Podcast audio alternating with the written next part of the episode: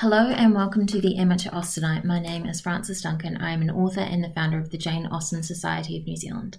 My very special guest with me today is my friend Jean. Hello, it's me again. and today we are discussing Chapter 8 of Persuasion by Jane Austen.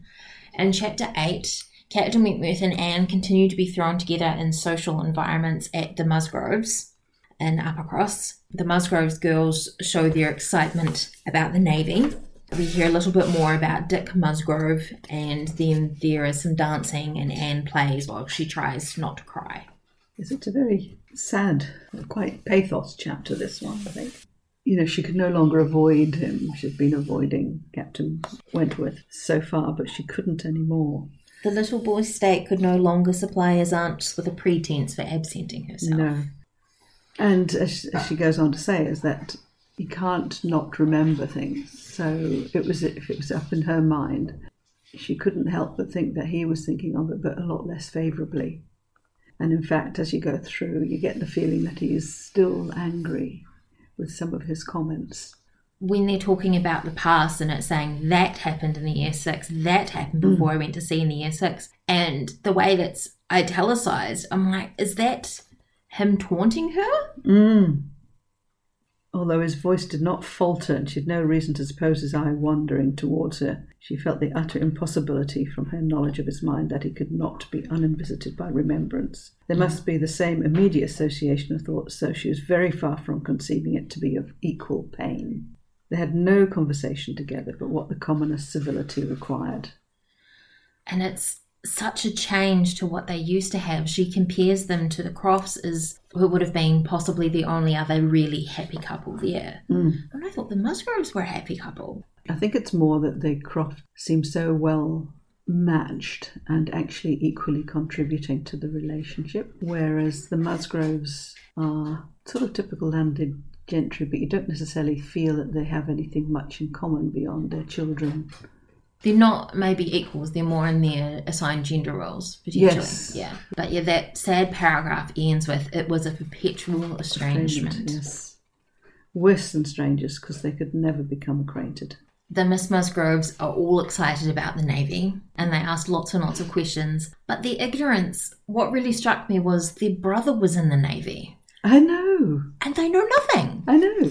Not just them. It was a very general ignorance of all matters throughout the party. So the parents as well, you know, Mrs. and Mr. and Mrs. Musgrove, the Hayters, the whole lot of them knew very little, and yet one of their own had been in the navy. You'd think they'd know more about it. They think they would have cared to find out about it before sending their son to sea. Well, you rather get the feeling they, they just were desperate to get rid of their son. There's some wonderful, actually, there's some really beautiful, amusing phrases in this I couldn't help but smile. So that's one of the things I really like about it. Jane Austen. She doesn't wallow in the sentimentality. Every now and then there's some sharpness comes through in the humour, and I'll see a bit later in the chapter. There's a couple of phrases which just quite sharp, quite sharp. So they go through Captain Wentworth's various ships, and his first one would have been broken up and Anne's shudderings were to herself alone. Yes. Which this awful thought that he could have died. On that ship. Yeah. Actually, one of the things that just suddenly struck myself, and I think in, in the editor mode here, as you read through the paragraphs, they talk about daily regulations, food hours, and etc. And they've actually used the ampersand and a C. Etc. As yes, which but we would never use that no. in writing now she probably used it as an abbreviation when she was writing. Did she expect that to be carried out when it was edited? That's just a slight digression. Because I think they do that at the end of letters as well. They go yours, etc. But they do and see. Yeah. So when I first read that, I thought it meant yours and compliments. Oh. But I think it is. Yeah, I think it's a shorthand for etc. But I don't know. I think it's one of those funny things where they want to put everything that was in the original, including her spellings, into the ah, text. That might explain, yes. Which I know we've talked about before, but it bugs mm. me. We know the correct spellings of things. Can we use the correct spellings of things? It doesn't really add anything. To me, at least. Well, the only thing it adds is that she was as bad a speller as I sometimes. and I like, for example, they use the term surprise with a Z. We've had this debate about before, where there's this modern assumption that Z was is an Americanism but it's, it's not. It was English first and then Yeah. went to Americas and then England changed. It's something like that, yeah. Captain Wentworth talks about Captain Harville, who we meet later, um, and how they made lots of money on a lovely cruise off the Western Islands. Poor Harville, you know how much he wanted money. Worse than myself. He wanted it because he had a wife, but did Captain Wentworth want that money so badly so he could show up Anne? Anne or Anne's relatives. Good point. Then we start talking about Dick Musgrove again. And that's actually, uh, just going back to your earlier point, Miss Musgroves just fetching their Navy list, their own Navy list, the first that had ever been in Uppercross. Now, you would think that if their own brother had been in Uppercross, granted they were a lot younger, but their parents surely would have had a Navy list. But apparently not. No. They just didn't Obvious- care about Dick. he was obviously a, a bad egg or something. They were glad to see the back of him. So Mrs. Musgrove is thanking Captain Wentworth for being such a good friend.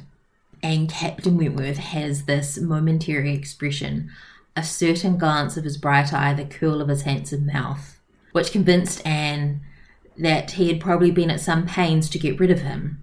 In another moment, he was perfectly collected and serious. But there's this humanity that shines through there there's a fault, and that's something that she comments on later that she can't see from Mr. Elliot, but you can see it here that Captain Wentworth is human.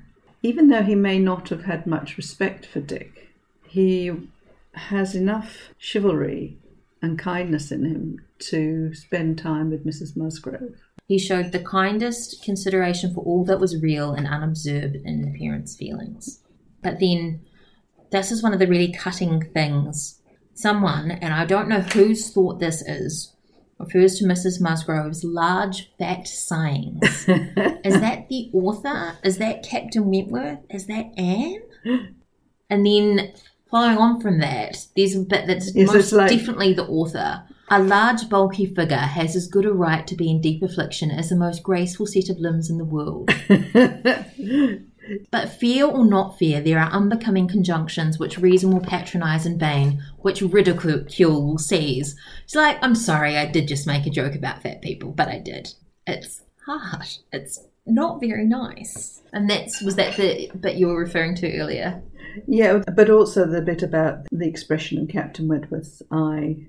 You could see him desperately trying to not be, and where Jane is the one that understood that actually he was trying not to laugh or, or smile, self amusement. But yes, this one here, large fat sighings, because we often talk about large fat sighings as in fat in the sound as fat and full. So it's not a, you know, it's it's a ah, you know, is it is or is it, you know, was it a, you know, woe is me? Was it sort of over the top sighings? I hadn't thought of it like that because the rest of it is so around her size. She was no insignificant barrier. She was of a comfortable, substantial size. Yes. infinitely more fitted by nature to express good cheer and good humour. So I just assumed that what they meant was her being fat, but they could mean that it's big sighing.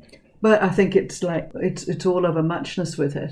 Everything's like over the top. She is just that big person. So we go on from that to Captain Wentworth saying that he doesn't like women on his boat, yes. excepting for a ball. Does that mean that they held balls on boats? Yes. On the deck, Usually, On the usually, I deck. think. They would definitely, when they were in dock, they would have lots of visitors and things, and ladies would come on board. I just get the feeling that he's talking beyond the immediate crowd, that he is talking to Anne. ladies don't belong on ships. And his sister abuses him for talking as if women were all fine ladies instead of rational creatures. We none of us expect to be in smooth water all our days.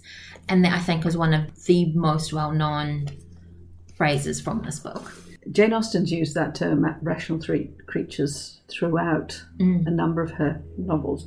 And of course, it was very much a movement at that time, and where they were resisting this being put into a, which I've now, since time, I've become to see it as a more of an evangelical approach, as the church was becoming sort of strongly Methodist and things like that, moving away from the Georgians to the more of the Victorian style of female yeah, it is definitely a theme that she, she uses throughout her all of her books. And It's, a lovely phrase. Rational Creatures. Mm. There's a web series, a modern web series based on persuasion Oh, is there? called Rational Creatures. Oh, I must have a look at that one. Have you ever read Wal- uh? No, I haven't.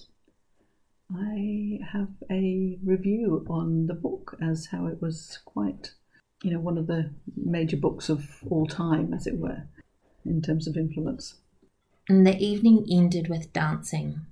And Anne was extremely glad to be employed and desired nothing in return but to be unobserved.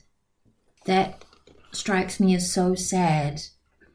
And though her eyes would sometimes fill with tears, mm. and Captain Wentworth does ask about her. She knew that he must have spoken of her. She was hardly aware mm. of it till she heard the answer. And then she was sure of his having asked his partner whether Miss Elliot never danced. And then they have the awkward moment at the piano when he's trying to pick out a tune and she comes over and he says, I beg your pardon, madam, this is your seat, and gets up and refuses to sit back down again. Two quite distinct layers to this session, you know, where it talks about a merry, joyous party and no one seemed in higher spirits than Captain Wentworth. Mm. The, the phrase sometimes light of methinks he protests too much, he's determined to enjoy himself. And I think later on that's exactly what he, he talks about. Everyone's enamoured of him, of course. All the young women are absolutely, The Miss Hayters were apparently admitted to the honour of being in love with him. yes. And Henrietta were entire and Louisa were entirely occupied, but nothing but the continual appearance of the most perfect goodwill could have made it credible that they were not decided rivals. Which I think they find quite hard in the movies. They do try to put a little bit of dissonance between the two sisters because there needs to be something to make it pe- appear like they're fighting for Captain Wentworth. Yes, isn't that interesting? Whereas I can, rem- particularly immature teenagers, sort of, I can remember going through a phase where I won't dance with a boy if you don't dance with a boy. I won't go out with him if you don't have somebody to go out with, you know, because your bonds between your sisters and sometimes your good friends are better than future bonds with somebody you don't necessarily know yet. Mm. And so long as one of you is happy with him or something, you might, you might not. I love the way, the ways, you know, her fingers were mechanically at work, proceeding for half an hour equally without error but without consciousness. It sounds almost meditative to her. Her thoughts are completely elsewhere. And she thought perhaps trying to trace in them the ruins of the face which had once charmed him. Awful way to think of yourself. Well, once she knew that he must have spoken of her. And said hardly, remember earlier, he said he hardly recognised her. Oh, never. She's quite given up dancing. She'd rather play. Nobody knows. Nobody knows her at all. And that's, and that's, I think, what comes throughout the book is nobody has any idea of what her likes and dislikes are, the people that she lives amongst. Nobody knows she had this grand love. I just think this is actually really quite a painful book, but with the odd moment chapter, odd moment of levity, because it's, but it's all understated, nothing said. And that is our summary of Chapter 8 of Persuasion by Jane Austen.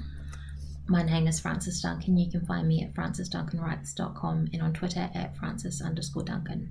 Thank you for listening and we wish you happy reading. Just popping back in to let you guys know that we have merch now. I haven't actually got merch with my face on it. That seems a little weird to me, but if you really want it, let me know and I'll do that. There's merch of the Jane Austen Society of Aotearoa New Zealand's logo, uh, some Jane Austen merch, and some Pride and Prejudice, heavily Pride focused merch too. It's on Redbubble and the link is in the notes. Happy buying!